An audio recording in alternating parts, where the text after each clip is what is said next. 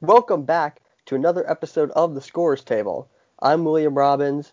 A little bit different of an episode here. We'll explain in a little bit, but first we got to introduce Julien McKee. What is good, everybody? Obviously, you know what? NBA is is in hiatus. Obviously, you know, world is crazy right now. Who knows what's happening with everything? But you know what? I'm happy to be alive. I'm happy to be here another day. I'm not fucking Anderson Cooper out here giving you the news breakdown shit. I stay away from the news as much as I can so I don't get depressed in my house and shit like that. Anyway, me and Will Robbins, my boy, we we are we are still doing our thing. We are still plugging along and still immersed in the world of basketball as always. Will, thank God for hashtag NBA Together Live. Seriously. So so yeah, so the funny thing is, so when the season when the season was officially called, we actually had a podcast scheduled to go up that day. A, it was a great podcast too. And it was, uh, I believe, what, what, what, did we talk about that one? I think we talked about uh, the Cavaliers, and I think we also talked about some MVP predictions. That, Obviously, that, that feels like a decade ago. That's... Exactly. exactly. Remember when, remember when the Cavs fired John Beilein? oh, that was great. That was great.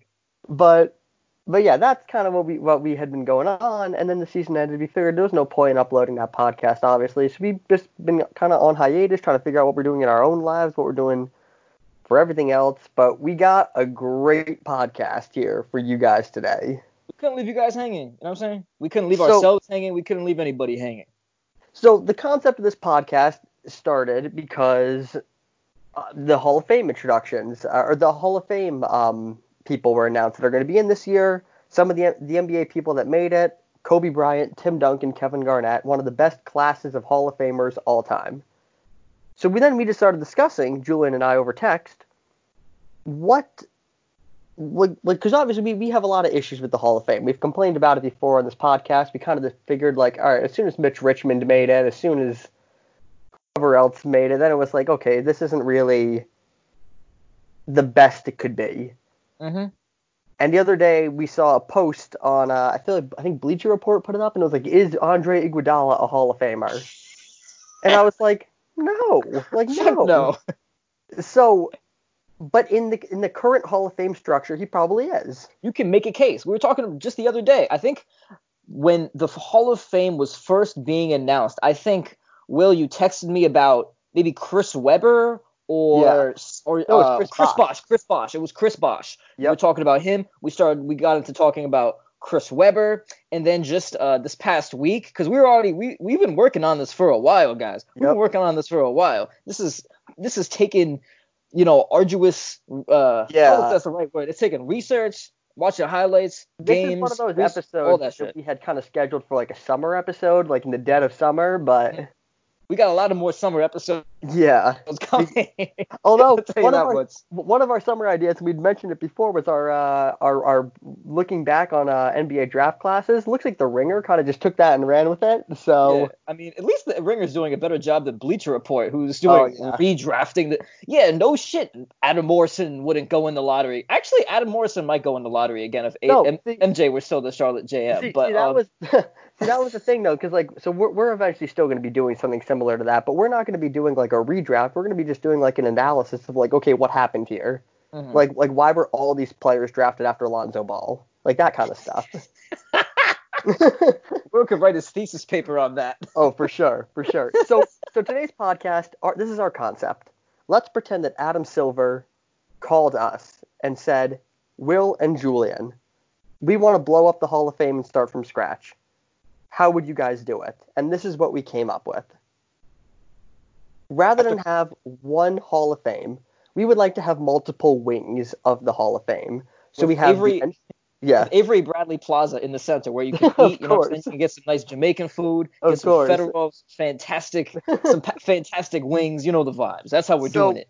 So these are our wings. We have the we have the NBA 50 most important or 50 Hall of Famers so these are not the 50 greatest players of all time. This is the 50 Hall of Famers that we feel are most deserving for whether they changed the league, whether they did X, Y, or Z.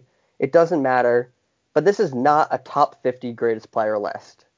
Even though greatness obviously factors in. Of course, of course. But let's say, but let's say, for instance, let's pick um, Uh, like okay, so typically in a, in a basketball Hall of Fame, you know, um, Kevin Garnett was a better player than Willis Reed. But who would go higher in our pyramid structure based on career accomplishments, based on everything else that they meant to the league? So that's the kind of stuff that we were discussing with this. A few other wings, uh, as Julien will get very excited about one, I'll save that one for last. we have the European wing. We felt like it was very important that like so guys like uh, like like um uh, Oscar Schmidt and even Pau Gasol and Marc Gasol and what they and European guys what they did. And Drazen Petrovic. There's no Drazen reason Pet- that Exactly. Drazen Petrovic should not be in the same Hall of Fame as Moses Malone. The same maybe Exactly. overall building as Moses Malone, but Drazen Petrovic was good for like four years in the NBA. I'm I'm sorry, but like that's just a fact. He was great overseas. Same thing with someone when you think Exactly. about Arvydas Sabonis. Sabonis, He's yes. the best example possible. Yes. So then it would be it would be guys like that. Then we also have our our Olympic Hall of Fame. Now this is now this is an important distinction because I cannot stand when people use an Olympic resume to get into the NBA Hall of Fame. Congratulations, Andre Andre Iguodala, you won a gold medal, but you're supposed to. You're from your Team USA. I don't care that you won that. What I do care about is that Manu Ginobili won one. He Mhm. belongs in the Olympic Hall of Fame. Carmelo. Yeah, exactly. Carmelo belongs in the Olympic Hall of Fame. Then we'd Yes. also have the NCAA Hall of Fame. That's where Mhm. guys like Melo would go, Christian Laettner, uh, Doug McDermott, even, uh, Pete Maravich, Kareem Abdul-Jabbar, the greatest college player of all time. hmm Those kind of guys. And then Julien, I'll let you introduce our very last wing. The the best in-game entertainment wing. We're calling it the the BIG, best in be, best in-game inter, uh, no best in-game BIG Entertainment Hall of Fame. It's about to be crazy. We're breaking down all your favorites, guys. Ricky Yep. Davis, my boy, the eighth grader Lance Stephenson. we're we're breaking it we're breaking it all down. So those are the kind of McGee. things that we'll have we'll have different wings for, but this is the wing that we wanted to start off with. oh, and in the basement we got the Role Player Hall of Fame too. Oh, forgot about the Role Player Hall of Fame. Of course, that's guys like Bill Laimbeer, Andre Iguodala. That's where he would go, and so on. Um, but this but this list that we're going to start off with today is the 50 most deserving players to be in the NBA Hall of Fame. 51 actually. Sorry, 51 players. We'll explain that in a little bit. So right now we have we have a few tiers. The t- so we have tier one, tier two, tier three, tier four, tier five, tier six. Very simple. But we have mul- we have each tier broken out by a certain amount of people. So the first two tiers make up the top 10 people. So this is not a ranking of like this guy's number one, this guy's number two. It's just which tier are they in. So when we when we list players within the tier, that is not in a specific order. We're going to be listing the first, the number one in the tier, and the last person in the tier. And then everybody in the middle is going to be between those two guys. Exactly. All right. So the top tier, Julien. I feel like we're gonna have the same exact tier here. This is mm-hmm. the greatest of all time tier. This is a three-person tier. Mm-hmm. I have Michael Jordan, LeBron James, Kareem Abdul-Jabbar. Oh, okay. Interesting. Okay. Wow. All right. You know what? Well, Kareem, incredible. Incredible. I've got nothing else to say, but you know what? Shout out to all my Celtics fans out there. I'm going the most winningest NBA player of all time, the first real superstar in the NBA, Bill Russell. I'm going Bill Russell number three. I'm sorry. I'm No, sorry. I, don't. I don't disagree with that at all. Mhm. Um. Oh, one thing we forgot to add in the beginning. This is all players post 1955. So this doesn't include guys like Dolph Schayes, George Mikan, uh, anyone from that. We we we're, we don't have in this list. We They're in a separate Hall of Fame. They're in a separate Exactly. tier. They're, It's they're just- under the was- basement. Yeah. it was that was even a more different basketball than anything else. So we didn't want to include those kind of guys. There wasn't a shot clock. Like Exactly. There were, there were no black guys. I'm sorry. That's So- like it's. so so we so we respect the things that George Mikan and Dolph Schayes, those kind of guys did, but th- for all intents and purposes, they're not on our specific list. Exactly. Right, And there's so- there's one yeah. other thing that uh, we should mention. Oh, that's right. There's a 10 year service limit. So Yes. veterans of the NBA, current players right now, in order to be in this Hall of Fame, you got to have played for 10 years. Yes. Thus, the cutoff that we're going to be talking about later, um, James Harden is, I believe he's 10 years. I think he's Yeah. actually the cutoff. He is. So yeah, so Kawhi is nine years, and Kawhi in a later episode, a few episodes from now, Mhm. we're gonna be breaking down all the all your favorite recent players who are under the 10 year limit and how they would fit into our tiers. Yeah, exactly. So if you're listening to this and you're like, you're like, they have they have Steve Nash but no Kawhi Leonard. It's like, yeah, but w- Kawhi hasn't played ten years. So we'll so we'll get to that kind of stuff in a later episode. But right now, you have to be retired or have played or currently in the NBA for over ten years. All right. Mhm. So the Kareem Bill Russell debate. That's a tough one, and I, I I admit I struggled with that one. Here's the reason why I went with Kareem. All-time leading scorer. I think that he's somehow actually one of the most underrated players of all time, even though mm-hmm. he's widely regarded as as a, as one of the best. But he won six championships, two MVPs. He was a six-time MVP, 19-time All-Star. He was just a fantastic player. And when we're looking at this list, I feel like you have to factor in longevity, you have to factor in everything else. I just feel like if I had to pick between Kareem and Bill Russell, while Bill Russell is probably the greatest teammate of all time, I would put Kareem Abdul-Jabbar, the player, just barely ahead of him. And when I say just barely, I mean like by the skin of his, or what is the expression? By the skin of his, uh, Teeth. skin of his teeth. Yes. And I, I, I mean, honestly, I don't even really have much of a debate.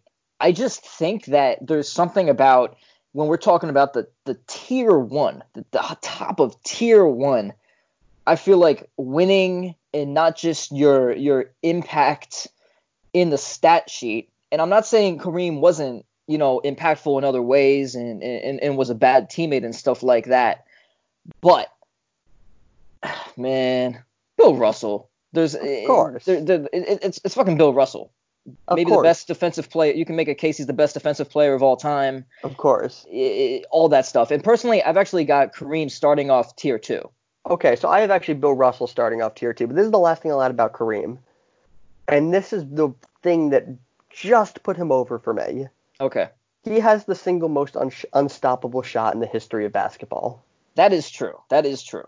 And when you think about Bill Russell, yeah, he was he was the best shot blocker, whatever, but he didn't have that offensive move that makes you go, oh wow, like that's like Kareem was so good at Kareem was so good in college that they banned dunking. And Mhm. obviously we're not factoring dunking into this, but that's how elite he was. Yeah, and I and another thing about Kareem, you mentioned his longevity. I mean, Kareem was at least very good until he was 39, which is, I mean, part Uh, yeah. partially because of his great hook shot and partially just because he took care of himself. He and also Kareem wasn't just like doing load management and shit. Kareem was like 35 years old and playing 80 games. Yeah, yeah. I Mhm. mean, and the other thing that that that what's so great about Kareem is he proved he could win as a number one and number two option. That's a good point. and he was able to transition into that second act of his career so well. And we don't know if obviously we don't know if Bill Russell could because he only played 12 years. Mhm. But I feel like with someone like Jordan, Jordan didn't transition very well into no longer being Jordan. Oh, by the way, by the way, something about Jordan transitioning to not being Jordan. Well, I sent you this post the, this this week. I think Bleacher Reporter Slam put it. Okay. Jerry Stackhouse had, ac- according to fans, Jerry Stackhouse had the balls to say, "Oh, I was better than Michael Jordan on the Wizards," and it was I'm, I'm paraphrasing here, but it was tough because he still thought he was the best player on the team. You know what?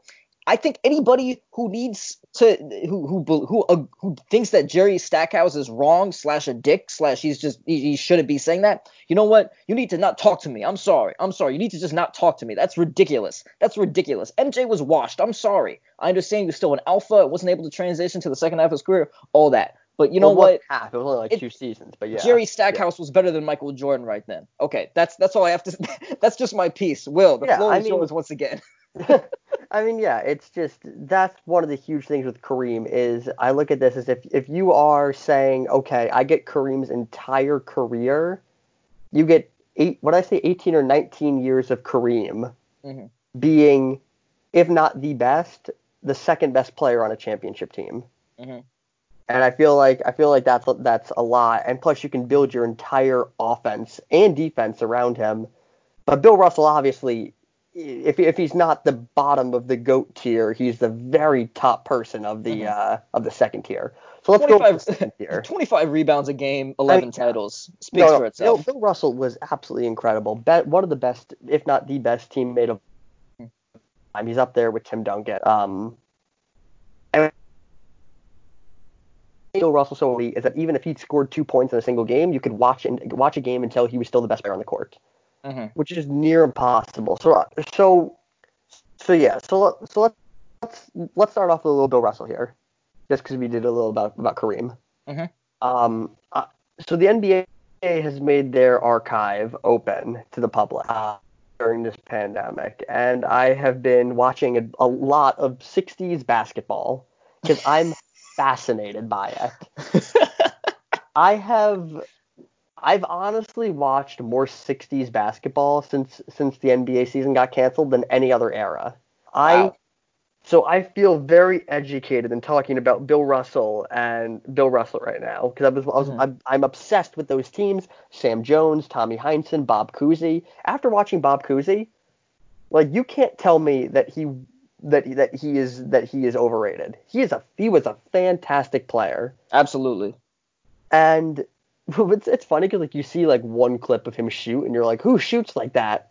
But the thing is, like people didn't even know how to shoot a basketball yet. hmm Paul Arizin. People when Paul Arizin came in, people were like, "Whoa, Yeah, I mean, I mean, he's it's like- jumping! Whoa!" yeah, I mean, people didn't even realize like, hey, maybe you shouldn't have the left hand.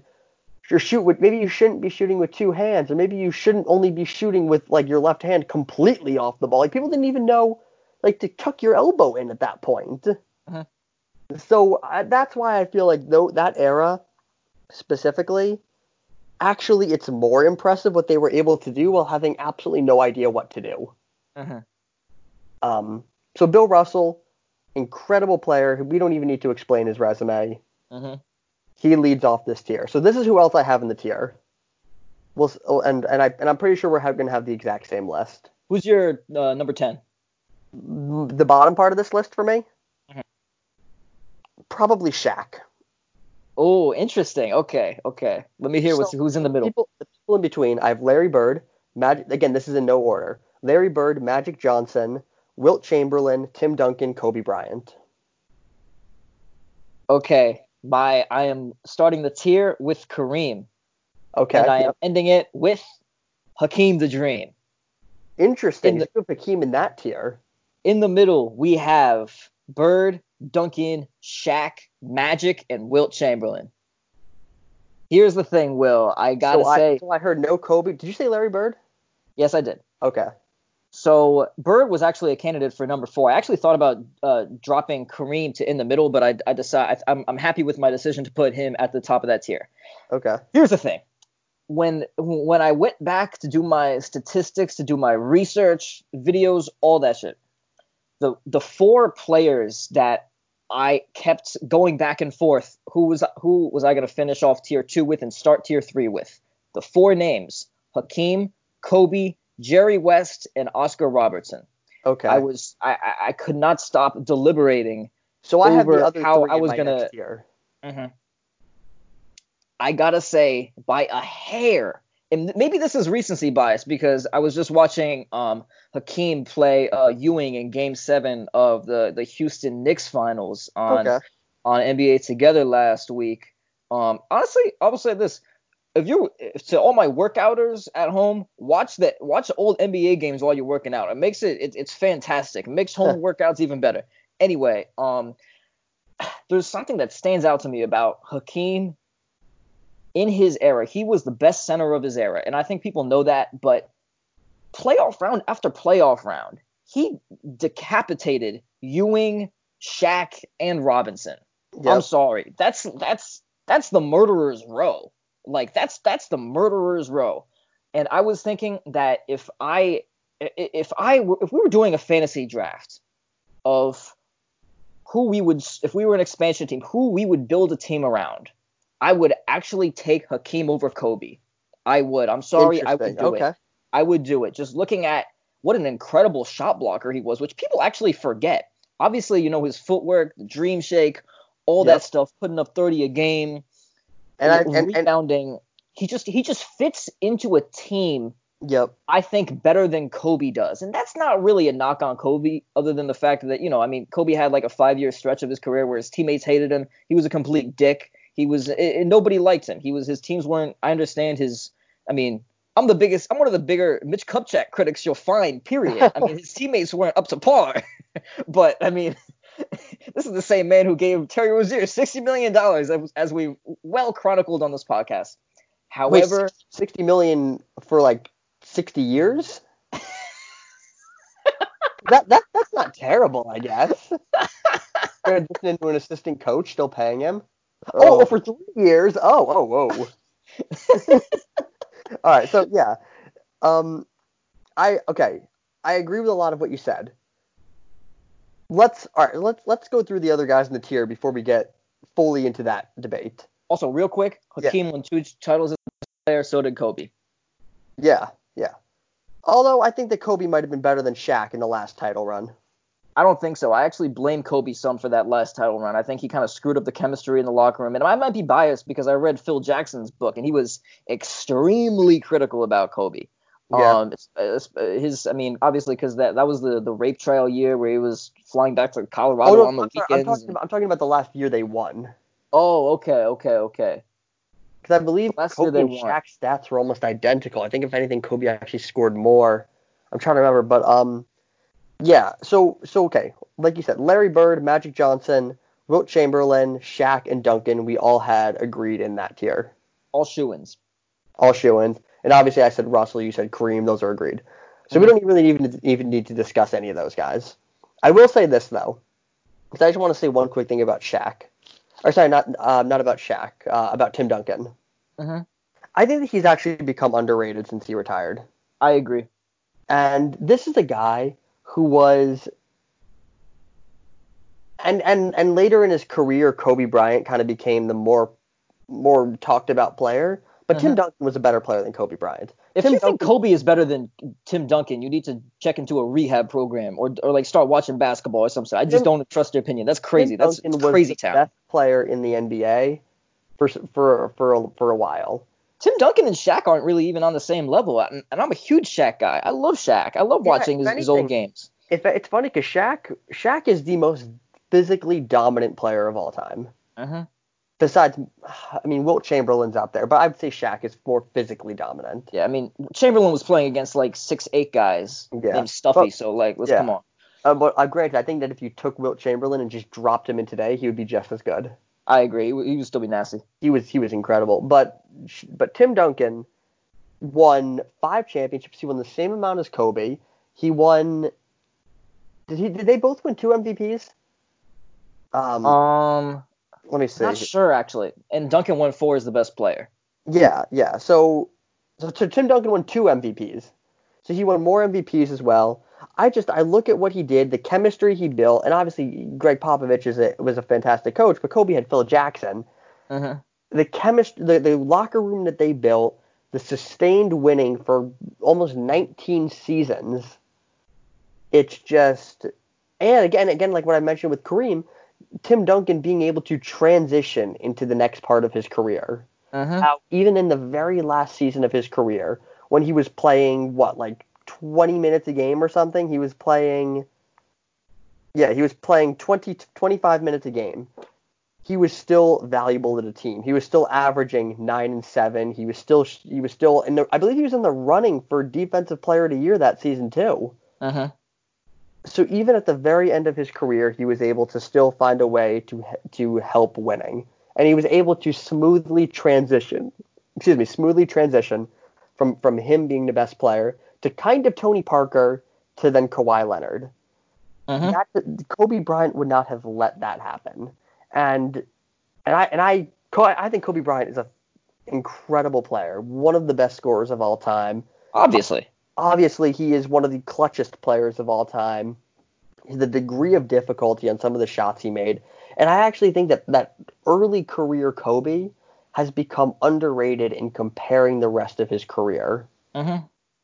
So that's why I have Kobe at, at, at the end of my tier here, just because I feel like if I was building and and Hakeem I think would actually be better in today's NBA than he was then, Uh-huh. just because of, just because of the spacing he would have had, the the f- more freedom he would have been had because he was a fantastic playmaker and he wasn't really Uh-huh. that freedom back then. And he can run the floor. Exactly.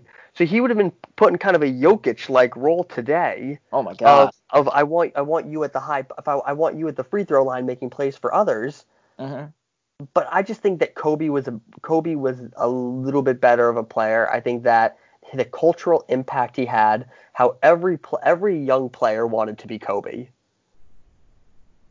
And that's completely fair because I have someone that I think you're going to disagree with how high I have him. Okay. Who who a lot of my grade for him is his cultural impact, and I and I completely understand that. You know, with Kobe, I just I'm I just gotta take Hakeem by a sliver. And the funny thing about when I was uh, going between Hakeem, Kobe, uh, the logo, Jerry West himself, and, and Oscar is that I actually had each of them as number ten, multiple in, in different in, in different moments in this past week. Yeah. I was really I I'm I was tempted to put Jerry West above Kobe and Hakeem actually. I was tempted. I was tempted to put Oscar Robertson there, maybe just because of pressure, because I did look at some other lists, kind of just out of amusement and also just to see if I was forgetting anybody. yeah. But Oscar, you know, whether that was his fault or not, and I guess uh, now we can kind of transition into tier three. Yeah.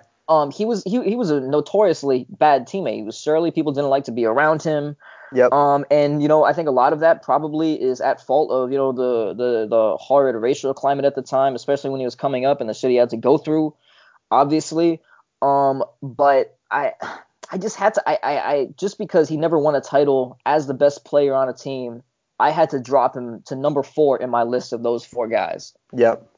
Yeah, so that that was another rule I had for my for my top ten in particular. Um, you had to have won a title, Mhm. and that sorry, you had to have won a title as the best player. I mean, excuse Mhm. me. Yeah. And because I, I I had also considered uh, some guys like that, but I just feel like in order to be in that elite group, you had to have been the best player on a championship team. Now, to get into that next tier, who did you have as the top and the bottom player? Tier 3, 11 through 20. I have Kobe number one. I give him credit for, I don't really give him credit for a few of the All Star games he made because obviously the last one was just like, thank you, Kobe. Um, and the bottom of tier 3, I have Elgin Baylor, the best player ever to never win a title. Okay, so I have my high end of tier three as uh, as Hakeem, and my low end as sorry, I lost my place there. My low end as actually this is kind of a tough one. I, I would probably go Charles Barkley. Sorry, sorry, Karl Malone. Karl Malone. Oh, interesting. Interesting. So these So- are so these are the players that I have in here. Okay. I have Dirk, Charles Barkley, Julius Erving, Hakeem, Jerry West, Steph Curry, Oscar Robertson, Karl Malone, Moses Malone, Kevin Durant. I have Jerry West, the logo himself, Oscar Robertson, Dr. J, John Havlicek, Whoa! Kevin Garnett, Whoa! Kevin Durant, Okay. Moses Malone. Did I say Steph Curry? He did not. Steph Curry and Elgin Baylor finishing out t- tier three. Okay. So that's it. So you, so you have no Dirk, you have no Charles Barkley, and you have no Karl Malone. Chuck was tough. I had Chuck in. It, he, I had him in the top twenty. I actually did, and then I just ah, he wasn't the best player on a title team, and though I'm But obviously now there not Baylor. He wasn't. And though I'm not penalizing Shaq for wasting a bit of his potential, I feel like I'm waste I'm penalizing Barkley a tiny bit. He could have been better. He could have been better. And I'm not I'm not saying he doesn't deserve it because of that. Barkley's an incredible player, especially looking back. He was fucking he was like six four. Getting Yeah. rebounds, running the floor. Barkley is someone, especially young Barkley, he, he would still hold up in today's NBA. Yeah, I'm I mean, in on I'm in on young Barkley now, but I I just I gave Elgin Baylor the tiny edge. I gave him the tiny edge, and John Havlicek. looking at especially what a lot of players said about him, among him in his generation, one of the most team first, respected guys you'll ever find. 13 All-Star games is nice, but at the end of the day, this guy has eight chips. Not not always as the best player, and he was also fortunate to have Red Auerbach, obviously, to come in mm-hmm. as part of like the Russell Heinsohn era, and then get someone like Dave Cowens to be a running mate with him. Yep. But I gotta give him the edge and put him in tier three. Okay. So why no Dirk? Dirk, 14 All Star games, best player on a championship team, and should have argue, should have won two championships. I was, I was about player. to say that you could you you could make the case. I still actually think the Heat were a better team, but you can you can absolutely make that case because Dwyane Wade was shooting like 30 free throws and crazy shit was happening in 2006. But Dirk is tier four to me. Dirk is tier four to me. I looked down okay. my list of tier three and I just couldn't bear to put him above anybody. I'm sorry, I couldn't. I, I couldn't find room for him. Okay. I still had to give it to KG. I had to give it to KG. So you, so you put KG above Dirk. Yes. Interesting. Okay. So I have so the ones that we agreed on were Julius Erving, Jerry West, Steph Curry, Oscar Robertson, Moses Malone, Kevin Durant. So uh-huh. let's let's start off with Julius Erving. Let's talk about the ones quickly that we agree on 1st uh-huh. Julius Erving is he was he was Jordan before Jordan. Julius Erving is someone. If you look on his Wikipedia page now, guys, I'm sure that you're gonna be like, ah, he was like 20 and 8 in the NBA. That's fucking nice. You know, I you know a lot of people do that nowadays. But not only was he a monster in the NBA and and won multiple titles, you know, in in the NBA, ABA and NBA, I believe. Um, but he's someone where his influence and impact on the game is something that you have to put in another category that just shoots him up a whole other way. And there's someone next here who I'm going to get to uh, who who did it in the exact same way. Whether it was his afro, whether it was him like acting in bad movies, whether it's just, the sauce he had, all that stuff, man. Dr. J, just a fucking legend. He's Dr. J. Yeah. He invented the dunk contest essentially. He didn't invent the shit, but he like he was the dunk contest. He had one of the most single significant moments for young fans. So I don't want to sound like a fucking old historian, but boom, yeah. there you go. So so the thing with Dr. J is he won two two ABA championships. Obviously, he's the best player. He won one in mm-hmm. Philly, but Dr. J, the way he played, just the smoothness that he played. He he. I mean, I I know I just said this, but he was he was Jordan before Jordan he the way he could glide, the way he could dunk, he he had a he had a decent mid range shot. His his afro, he played with the chain. There was so much about him that just you he was he was he was the first really cool NBA player. I feel like. Mm-hmm. I agree. I agree.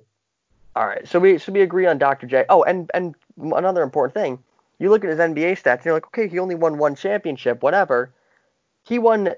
I mean, his his best few years he played in the ABA, and mm-hmm. it's not like the ABA was like some slacky league. I mean, he was still playing against guys like Rick Barry, uh, Dan Issel. Like he was still playing against really good players. Mm-hmm. And he won two championships and he won three MVPs in that league. Yeah.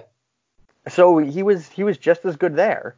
Mm-hmm. Julius Erving, though, did you did you hear the theory about the Nets Julius Erving curse? What was it? I feel like I heard. I feel like I saw something about that. I don't remember though. So when the Nets came into the uh, came came from the ABA to the NBA, they were so cash strapped that they basically just sent um uh sorry excuse me um the the Virginia Squires that he was on in the uh, in the ABA. Wait, I'm sorry. I'm I'm screwing this up. I'm screwing this up. He came from the Squires because he was cash strapped, because they were cash strapped, and then he got when when the Nets came into the NBA, they had to pay a fee to the Knicks for coming into their NBA territory. Yeah, yeah, yeah, yeah. Is, I did see this. I did see which that. is actually which which actually I mean you're gonna listen now and be like oh I guess the Knicks whatever. That's actually a pretty common thing. Like like the the Clippers had to pay that, the Nets had to pay that when they moved from from New Jersey to Brooklyn. Like it's a common thing. Mm-hmm. But the fee was so high that they had to basically sell Julius Erving's contract to Philly for for money so they could afford to come into the NBA. Jesus. So, so then, then it became like the curse of Julius Irving. I don't think it's a real thing because if they didn't do that, they wouldn't have been able to come into the NBA anyway. But Is that is that why he Gian Leon didn't pan out? no, it's because they had him play against a uh, folding chair on a practice facility. All right, at, so least, it, it at least uh, explains Deron Williams' career.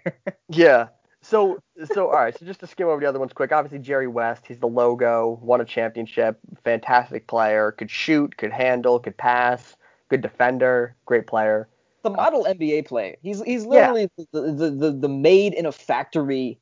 Could could do everything. Did whatever his team needed him to do. Play defense, rebounded, passed. Teammates Yep.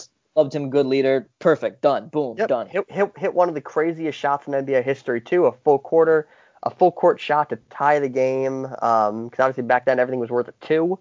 Should have won Uh, two titles Yeah, and actually got screwed over because Wilt was a bad teammate and Elgin Baylor's knees broke down. yeah. Um and and and he yeah he, if, if not for one shot in, in 1969 he would have won that. And I mean he was so good in 1969 when he lost the title he won he still won Finals MVP. How Yeah, many times do you see Finals MVP winning the other team? So boom Yeah, done. I mean that's only happened once ever. It should have happened also in 2016 with LeBron. Yeah. But I'm saying boom a lot this episode. Damn, my, my my New Yorker is just it's just flooding out for me. so so so so another guy that we both agreed on, Steph Curry. Uh, we both have him very high, but I mean he's absolutely transformed basketball. He's the best shooter of all time. He's a three-time champion. He's won two MVPs. He won the a unanimous MVP, and he has literally changed basketball. I think I think honestly he's changed basketball maybe more than any player ever. Yeah, I I, I, I just just just trans transform the game. That's it. It's a wrap. Yeah. Also best player on a title team. I mean, obviously they almost that almost went 72 and nine. You know, I'm over KD coming there and whatnot, and you know, and, and, and KD, you know, 73 and 9, yeah. Yeah. yeah, it's- 73 and nine is fucking nasty. I mean, that is it is what and it is. even and what made Curry so special is that even when Durant was on that team and Durant was the better player, Uh-huh. it never became not even for like it, it was never a question whose team it was. Uh-huh. It was always 100% Steph Curry's team. The team always revolved around him.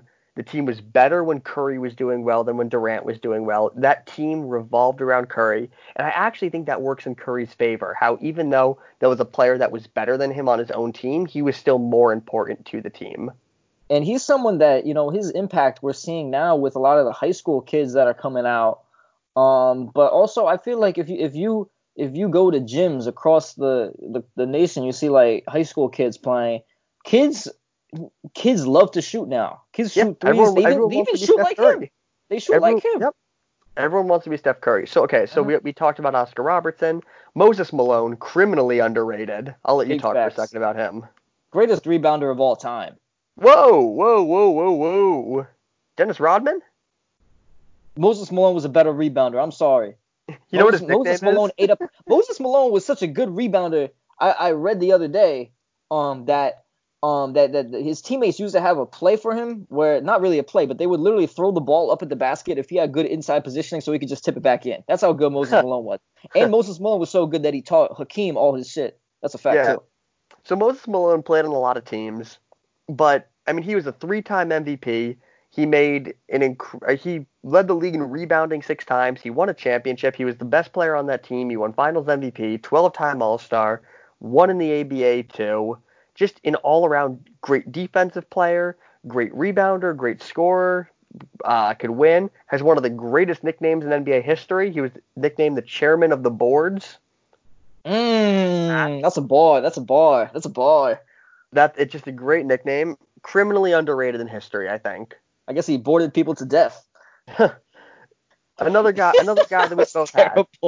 Another another guy that we both had. Kevin Durant, one of the best scorers in NBA history, has won titles, has won titles as the best player on the team. Mhm.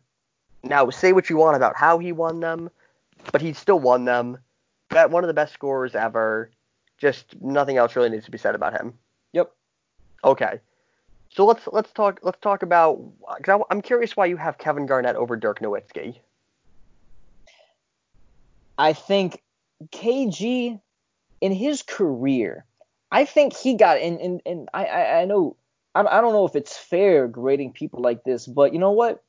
KG played with a shit show for a while. His best teammates were Sam Cassell, Wally Szczerbiak, Crazy Latrell Sprewell, um, uh, what, what was his face? He, he, he had guys like Ervin Johnson and Troy Mhm. Hudson and, and and Trenton Hassell getting Yep. big time minutes, and he had he had a dumb GM. Uh, and Mr. Kevin McHale, we're, we'll get to him later in the podcast. You know, actually, I'm going to be complimenting Kevin McHale on something. Good, good for Okay. I guess. Um, but um, but yeah, I think you know KG finally got a chance to show what he could do And, and with with the Celtics and talk about someone who came up clutch in big games, putting up like a like a 35 and 20 or something against the Kings. Was it in in the in the final game of that series?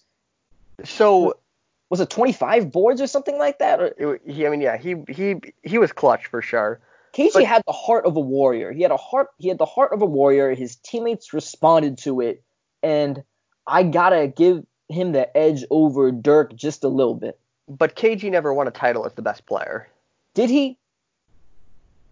What? Was KG? Are, are we? How how much better than Pierce was KG? Well, I would argue that in the in the 2008 finals, Ray Allen should have been Finals MVP. Interesting. and and we'll get to that when, when we talk about Ray Allen later. But that was I would actually put I would say that Pierce was the best player on that team. Well, Garnett- Garnett was probably okay. This is gonna sound so stupid. Garnett was probably a better player, but Pierce was the best player on the team. I have them both. I know that makes no sense. I know that makes no sense. no, I actually completely understand that because I actually have KG as the best player on the title team, and I have Pierce as the best player on the title team too. okay. So I'm I'm contradicting myself here. But I will also say this. Dirk didn't completely get it until he finally got his he got slapped around for a bit when he when the when the We Believe Warriors, Baron Davis, my boy Stephen Jackson, Matt Barnes, Al Harrington, that super fun team beat them up uh, after the, the year after they almost won the chip with Miami. They beat them up as a one seed in the first round, and Yep. I, I feel like Dirk was almost just traumatized by that because he got presented with the MVP and he wasn't even in the playoffs anymore. Yep. Um, Yeah. and yeah. That's that's that's why they started handing it out before the playoffs. yeah. now they do it just after, but It's a fact. Um, and I, I think that he needed kind of a kick in the balls to be like, oh shit, I need to change some things. And and, and you know, he finally did. He finally did. He got the right role players around him at last. He got the right coach around him. And you know, I'm not knocking him from from any of that stuff. Dirk is an incredible player. He's he's in tier four for me. But I just got to I think KG always did get it. That's one Okay. of the that's another distinction I make personally. so here's why I have Dirk above him. He completely changed how we thought about European basketball players. Okay. And in addition, he also changed how we thought about big men because he could shoot from the outside. And back when he was drafted, remember, they wanted him in the paint. It's a, it's a fa- I don't, then- I don't have evidence, but I'm sure that's a fact. And then they realized because they drafted uh, they drafted Shawn Bradley to be next to him. Oh God. And then they realized, huh, if we put Dirk in kind of the mid-range area, uh, let him operate in the high post, let him let him shoot his threes, that's actually better for us than if he's just trying to get offensive rebounds or whatever. But Dirk Nowitzki changed basketball more than Kevin Garnett did. Hmm. And when you're taught, and, and for for how I reviewed the Hall of Fame, the impact that he had to ch- change European, how we thought about Europeans, to change how the four position was played, to win a title as the best player, should have been twice. I just val- and I and I and I think that Kevin Garnett was a better player, but a better career. I'd have to give it to Dirk Nowitzki. Interesting. I'm not mad at that at all. I'm, I'm not mad at that at all. I, I still I'm gonna keep KG in mind. But if we were making a co Hall of Fame, I would I, I I would let you take Dirk on that one. Okay, That's the Well, that's the best you. way I would put it. Are we taking a, Are we doing a co co Hall of Fame too? sure, Why not? Fuck it. sure. We got we got time. so so so another another name that I had that you did not, Charles Barkley. yep. It hurts. Uh, it hurts. I want Chuck in there. I want Chuck in there. It doesn't feel right without Chuck in there. However, so I, I don't blame him for not winning a title.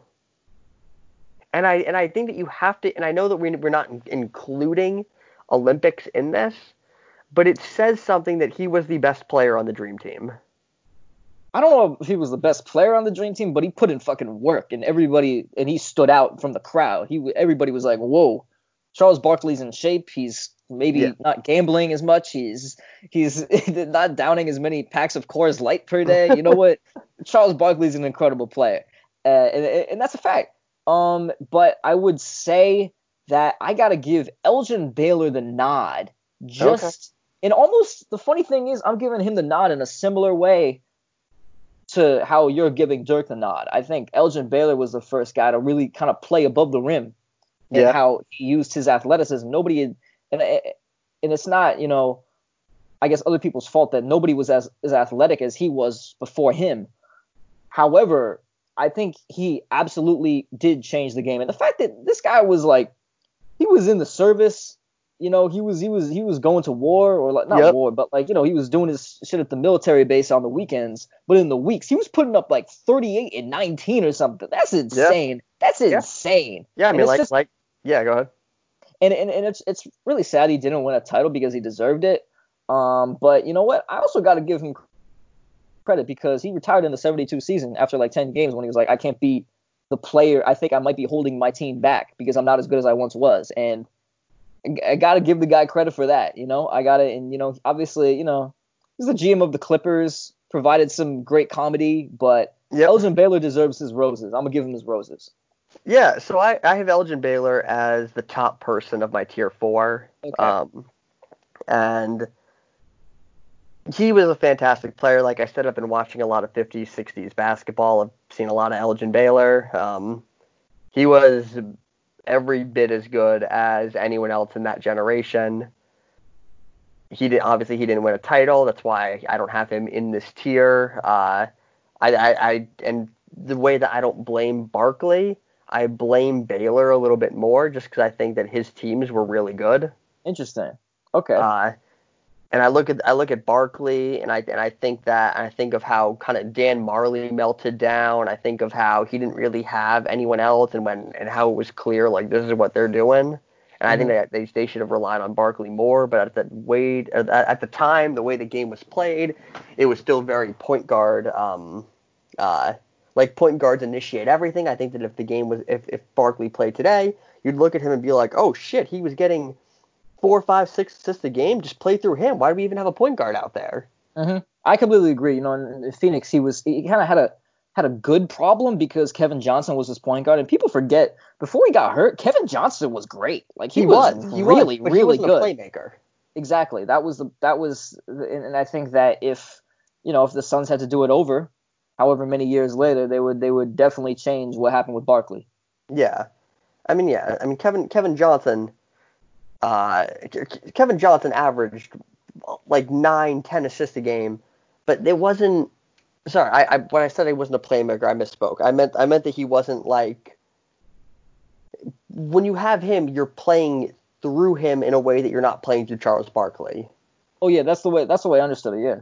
Okay, so so he wasn't a playmaker for Barkley necessarily, mm-hmm. and that's okay. So one of the names that I have in this tier that I kind of struggled with, and you didn't have him, and I'm not, and I wouldn't argue this one really that hard. I have Karl Malone, um, just purely because of how dominant of a scorer he was, the best, half of the best pick and roll combo in NBA history.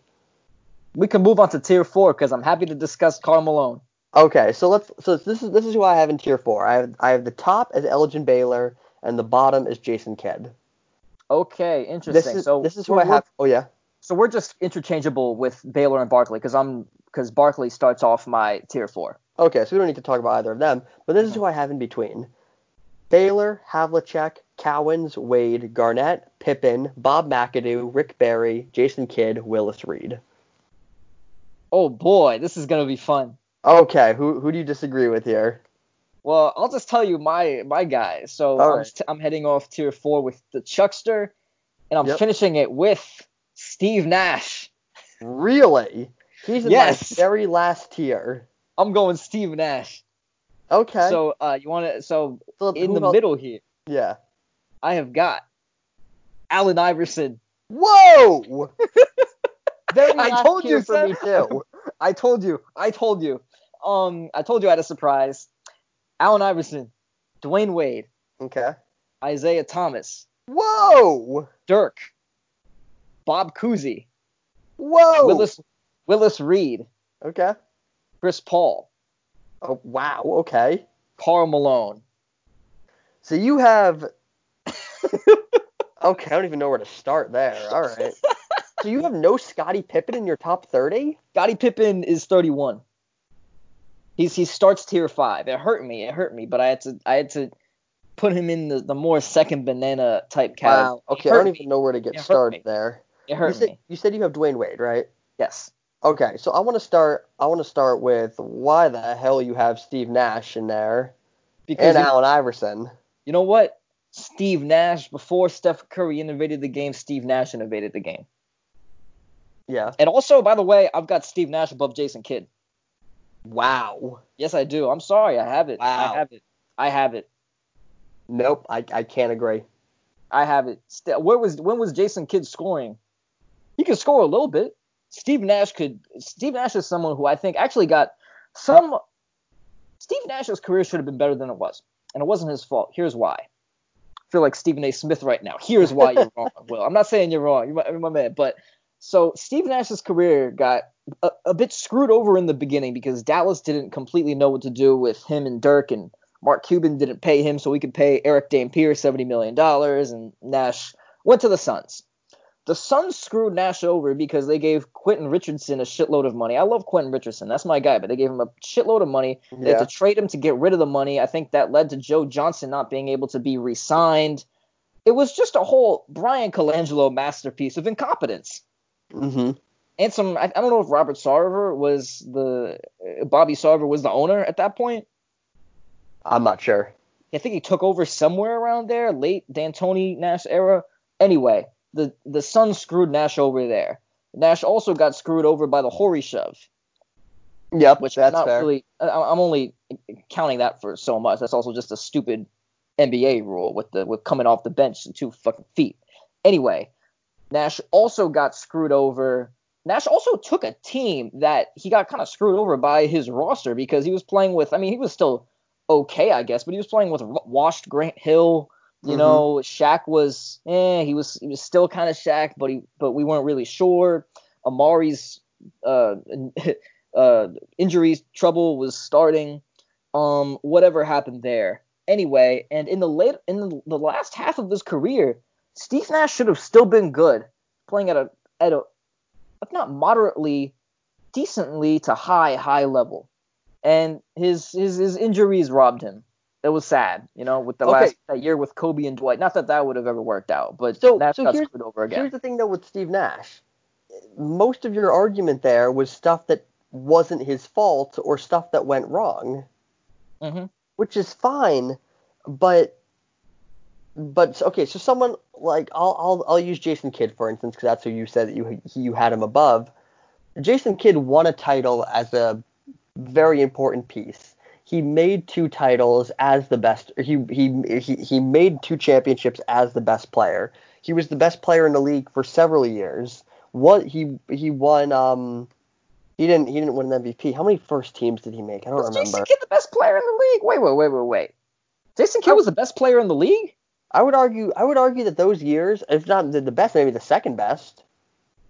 I would disagree. He's the best player in the league wholeheartedly. Really, those years those years where he made the championship with the Nets. But here's the thing with the, with that Nets team, and I'm happy to discuss this Nets team because I had a lot of fun watching the Nets Spurs in uh I think it was 2004. It was the second title year, the second time they made the finals. Uh-huh. So here's the thing: the Nets gave gave Kidd a complete shit show. I mean, let's let's be honest. They gave Yeah. him a glorified yard sale of pieces around him, and I give Kidd so much credit for that. And they gave him Byron Scott.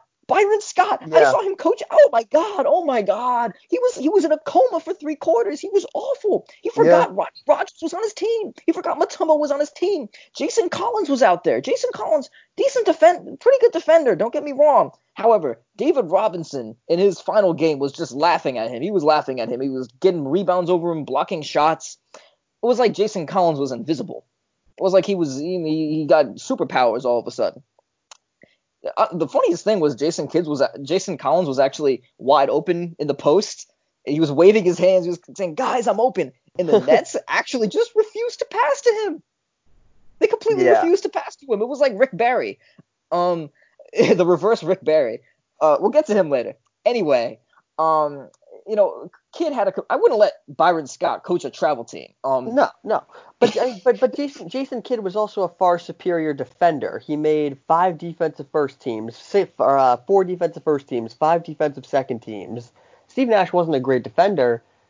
Kidd could shoot. Kidd could pass. Um, he could not shoot. He could not shoot. Late Kidd- Kidd learned kid how to. He could, he learned how to shoot, but he Yeah, completely but- he, but, he had, but he had no idea. He was shooting like he was like, he couldn't shoot threes at all. He was he was a brick house. He was like Yeah, but late. I mean, I'm not saying he was Tony Allen, but he was he was not good. Kidd screwed himself over because he couldn't learn how to shoot. And I will also say, I mean, he made he was- made more threes in his career than Steve Nash.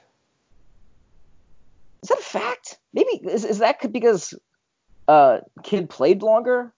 So Nash made 1,685. Steve Nash or Jason Kidd made 1,988. So he made 300 more threes in his career. Interesting. Okay, I'm not I'm not gonna uh, that that that that shows how great a shooter late career Kidd was.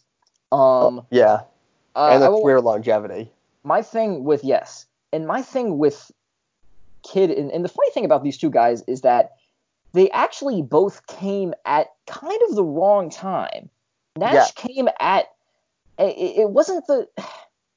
It's hard to say because he had so much success with the Suns, but he was ahead of his time, especially early in his career. Same thing with Kidd. I mean, I'm I'm literally screaming at my computer watching the Nets run their offense. I mean, I don't I don't think Byron Scott was running the offense. The offense was kind of just like it was like an old car in the desert with no gas in it. It was just in, in neutral the entire time, with no plays being run and shit like that. But with Kidd, it's like run, run.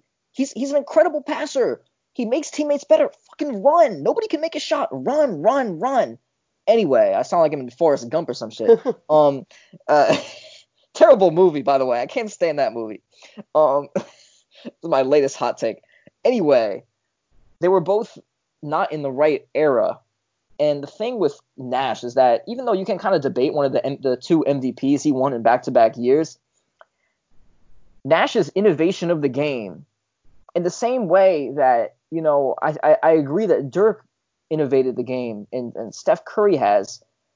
Nash was such an important piece of that of the of the of basketball's evolution, and he was someone that talking to everybody, great teammate, and he absolutely he transformed the culture of a team just by walking into the room. So I'm Yeah. not saying this. I don't know if the Suns were a bunch of selfish fucks when he uh, before he was there, but everybody just when he walked into the room, people got it. People understood stood teamwork and leadership and sharing the basketball. And I'm not sure if I can say the same thing for Jason Kidd. Okay. So uh, so another so another few names that you that I had that you didn't. Uh, Dave Cowens. Dave Cowens, I love him. He's he's he's just he's a he's just. I wanted to put him in tier five, but I just didn't have room for him in tier five because So you put him in I've tier got- six. he's in he's in the top edge of tier six. Okay. Yeah, I probably have Cowens a little high. There's two guys in this tier I probably have high. That's uh, Bob McAdoo and Dave Cowens. Yeah, I've got McAdoo in tier six as well. Okay, so the reason why I'll I'll start off with McAdoo because there's not I don't really have much to say about Bob McAdoo. Um, he won two championships as a contributing piece.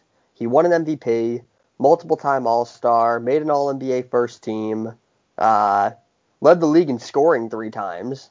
hmm I just felt like I just felt like with Bob McAdoo, you he he was a good player. He could score a lot. He could rebound, um, and he proved at the end of his career that he could that he could be a contributing player on a good team. hmm Those, those Buffalo Braves teams were not very good that he was on at the beginning of his career. I probably have him a little bit high. I just feel like that he was a great player.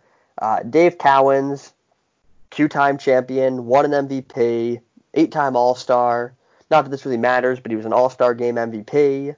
hmm he was just a fantastic player. His career did not go very long, uh, but he could pass. He was kind of he was kind of in that same kind of thing with Hakeem, where it's like if he played today, he would certainly average more assists because he averaged four or five assists a game, and that was back then.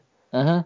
He did completely run the offense through him now. I just feel like he's another one of those guys where his career gets a little overrated. And I probably have those guys this high just also because I feel like they are underrated in history, and I wanted to have a minute to talk about them. Uh-huh. But For me, for me, Cowens is you know he's almost kind of in a he's almost like a poor man's Bill Russell. Okay, in in in a, in a way because especially not really when you look at his career stats. I mean, he was you know 17 to 20 points a game, 13, 15 rebounds a game.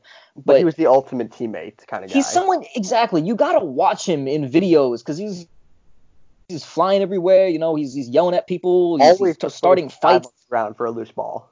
Yeah, he, he he he he just played his ass off. He played his ass off. He's someone Yeah. who whose ceiling probably wasn't that high, but his you know his his passion and love of the game, I think, took him up a Yeah. took him up another level. I completely agree. He was one of he was one of those guys where he reached his ceiling. hmm Like yes, he was the very best possible player he could have been. He was an undersized center. yes. Take notes, So- Devin Booker. so so we talked we, we talked about Havlicek and Baylor. Havlicek, fantastic scorer, kind of bridged the gap between uh, Larry Bird and Bill Russell. He was kind of that Celtic star in between. Um, Dwyane Wade, we both have, right? You said Dwyane Mhm. Wade. Yes. Yeah, Dwyane Dwyane Wade won a championship as the best player, won a few more rings as the second. Um, we don't really have to talk about Dwyane Wade, won an MVP. Uh, Wait, Garnett, we, Will, Will has Dwyane did Dwyane Wade retire? um, I don't remember. Can we have a ceremony to let us know?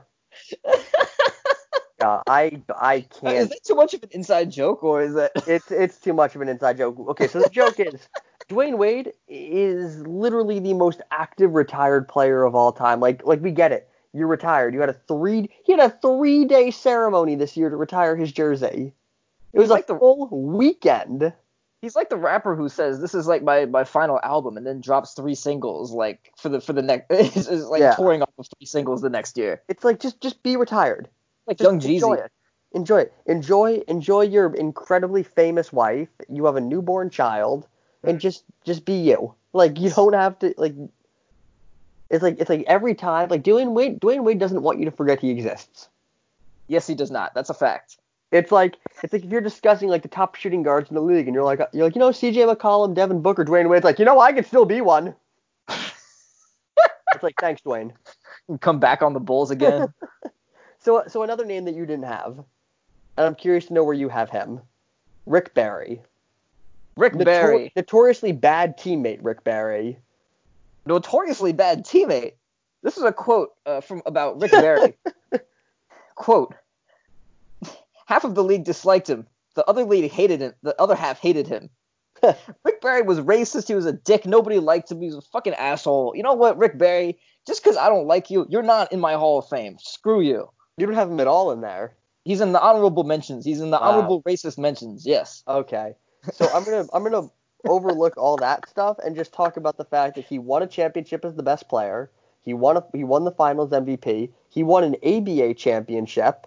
He was an eight-time All-Star, won a Finals MVP, was a five-time All-NBA first team guy. I think he's still the best free throw shooter of all time. I think. Maybe. I don't. The fact, the fact Rick Barry, Anyway. like Rick Barry, I will say in my Hall of Fame, in our Hall of Fame, I do want a framed plaque of Rick Barry's toupee that he played an entire season with. Yeah. 100%. So so so the other the other thing with uh with Rick Barry, he played without a three point line, and he's one of those guys who you know would have been an elite sh- an elite shooter too. Uh-huh. He he led the league in steals multiple times. He was a good defender. Um, he just for all that was wrong with him as a player, he ac- he still accomplished a lot. I understand. I'm just, I'm just, No, I get it. I just feel like leaving tomorrow. Fuck Rick Barry. right, let's let's move on to tier five. let's move on to tier five here. Oh, we actually, we actually. Here's the thing, Will. I actually got to head out in like a few minutes. So you know what? Oh, sure. Let's let's stay on tier four for a minute because Okay. I actually think we might have to start the episode the next episode with like the second half of tier four because there's actually a bunch of names we didn't even talk about that you had, I think, a tier a- ahead of mine. So go Okay. go over your list again. All right, so in my tier four, I had Baylor, Havlicek, Cowens, Wade, Garnett, Pippen, McAdoo, Barry, Kidd, and Reed. So we didn't discuss Reed and Kidd. So let's dis- So- or sorry, sorry, Reed and Pippen. So So let's uh, discuss those two. so mine real quick is so I actually have yeah we'll we'll we'll, we'll start next episode with with tier four. I have Reed and I have Pippen just he's he's just starting tier five. I didn't feel great about this, but Okay, so but- I'll but- roast but you on had that it. next episode. okay Because I don't feel good about that either. okay Willis Reed, Yep. legend, New York legend. I'm sorry. Yeah, Wi- let's, let's, Reed- let's end with Willis Reed here. Sounds good. Okay, one MVP, two chips, two finals MVPs. One of the few guys to do M- season MVP, two fi- uh, finals MVP, championship. Obviously, one of the most iconic moments in like basketball history. You know, just get Yeah. just playing that game. I forget which game it was in what series, but he was Yeah. hurt as hell and he Yeah. warrior on. Yeah, an so incredible was, teammate, an incredible leader. Everybody loved him, and he actually didn't even play for that long. And his stats aren't great in retrospect. But remember, this is the the era where you know you had to play four years in college. yeah, Um, and, and, and Willis was the he was the best guy on two title teams. As Yeah. good as Earl the Pearl and Clyde were, he was the he was the best guy on teams that took down Jerry West and whatnot. yeah. So he, Willis Reed was someone that, again, he was kind of one of those, um, his impact went beyond the stat sheet guys. Yes, exactly. And, and, which is the opposite of Rick Barry. yeah. Uh, and and the and the opposite of uh, Karl-Anthony Towns, who is not on our list. Well, Rick Barry's impact did go throughout. That's the, true, Beyond that's the true, stat that's sheet. it was a true. visceral hatred. That's what. That's true. So so a few things about Willis Reed. He was an undersized center, but he was a phenomenal defender. Uh, he won two chips as the best player, like you said. And and that sh- and that game that you mentioned. So this this was during the 1970 NBA championship. He missed game six because he had a torn muscle in his thigh. Jesus, it's insane. So basically, he missed game six and they lost. So they essentially shot him with a horse tranquilizer. So like he Ben Johnson or something. Yeah. So Roger he wouldn't, Clemens. yeah, so he wouldn't feel anything in his leg. So like he, he physically couldn't he couldn't feel his leg. And he played anyway. They won the series, game seven. Uh, he scored the first four points of the game, which was the only points he scored all game. But just having him there kind of propelled the Knicks to win. He won MVP, and then he won, and then they won uh, two years after that, I believe. And he's one of those guys whose career probably would have gone on a lot longer if he played today. Just they didn't have modern, they didn't have the proper medicine to kind of know how to deal with his body. Mhm. Just because he was, he had such a, he kind of had a very Zion like body. yeah, I feel like he, he was he was he was kind of pudgy in a way, kind of like pudgy and muscular. So yeah, so it says he was 240 and he was six foot nine. He was he was very um Chuck Hayes. yeah yeah he he was, just had a big he just had a big body. Yeah, Is it Chuck Hayes? yeah. Yeah. Well, Google Chuck Hayes' height. Everybody who's listening to the pod, you might you might this might that might have gone over your head. I do But say yeah. I have to say I have to say one remark I just thought about with Willis. Oh, he also I won an Yes. I can't feel my legs when I'm with you. Yeah. that's, that's, that's, Willis Reed is that's another. top 10 worst jokes I've ever made. Yeah, that's why I just kind of moved on from it. Willis Reed, Willis Reed is one of those guys who, um, who just severely underrated in history, but fantastic player, probably the best Knick of all time. mm-hmm. Just That's yeah, a fact. Not Patrick Ewing. It's Willis Reed. That's a fact. I, I mean, I, I put, I put, per, I put Reed above Patrick Ewing in my list. So Does Courtney Lee come third? no, Enes Kanter does.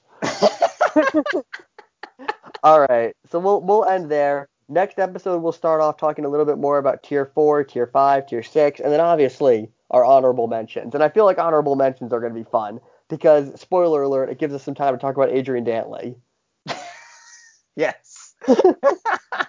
Thanks for listening to this week's episode, guys. If you enjoyed, uh, subscribe, leave a rating, leave a comment. We appreciate it. And if you have any feedback about our list or want to talk about it, you can email us, the Scorer's Table Podcast at gmail.com.